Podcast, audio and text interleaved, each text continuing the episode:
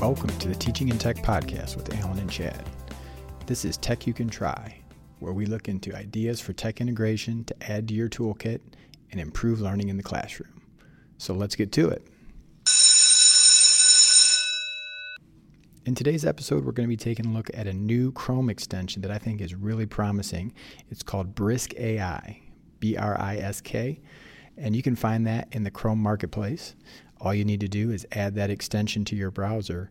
And what I love about it is that it easily integrates into Google Docs and the Google Workspace environment. The other thing I like about it is you can use it with standard web pages and any kind of resources you find online. So let's go through some of the different things that you can do with Brisk AI. The first thing is feedback to students' written essays. So when you bring up a student essay, particularly in a Google Doc, you will see a, uh, after you've installed the extension a brisk icon at the bottom of the screen. When you bring up that icon, uh, it will allow you to generate comments based on the student writing. It analyzes the student's work and it can give them comments on things that they did well as well as things that maybe weren't so good, uh, things that are areas of improvement. And the nice thing about the feedback provided here is that you can use your own rubric or you can also use their default option when you're looking at written essays. So, again, as with other AI tools that we've talked about, you always want to make sure you go back and, and kind of give some human oversight to the AI to make sure that it's accurate and it's what you want. But this can be a real time saver in terms of providing quicker feedback and not having the mundane task of looking through every single uh, piece of student writing uh, line by line if you want to give them quicker feedback and more practice. Another thing that Brisk AI will allow you to do is write curriculum. So if you're looking for maybe a lesson plan idea, uh, you can ask it to write a lesson, uh, giving it a certain resource to work from. Uh, it can also write quiz questions for you and provide exemplar examples uh, for student work. And one of the things that's really nice, the way that Brisk is advertised, is that their core curriculum tools will always be free. But the thing that I think is really, really helpful with Brisk that I talked about a little bit with chatbots in a couple episodes back, you can actually use reading level analyzing and converting. So, for example, let's say I find a web page that has an article that I think would be great for my class. The first thing I can do when I open up the Brisk toolbar at the bottom of the screen is I can go ahead and have it analyze that article that I found, what reading level is it at? If I find that it's too high where it's not appropriate for my students, I can then ask Brisk to adjust the reading level. I can choose the grade that I want to bring it down to.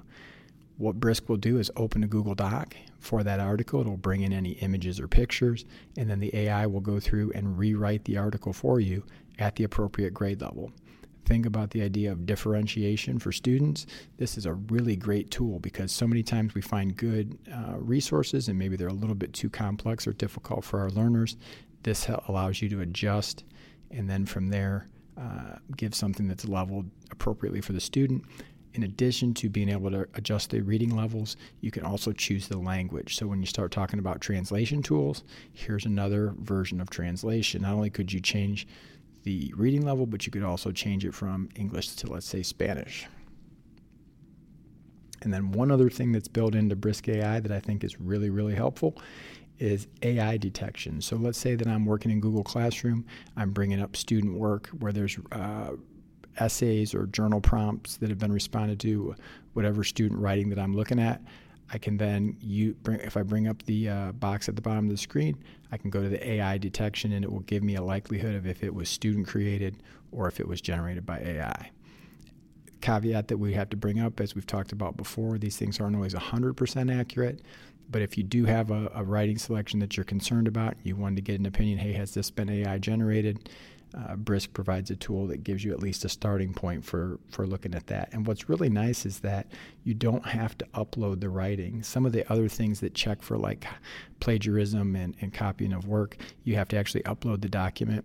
In this case, you can just use the extension when you have the doc open in your browser, have it do the AI check for you, and there's not that extra step of work in there, which I think is really, really helpful. So, if you're looking to try AI on a really practical and simple basis, the Chrome extension Brisk is going to be uh, something that I can recommend for you. And especially from the standpoint of being able to do those uh, reading level conversions. I think that's really, really useful and really practical. So uh, check it out and see how it works for you. If you've been enjoying Teaching in Tech with Alan and Chad, please remember to subscribe, rate the podcast, and write us a review.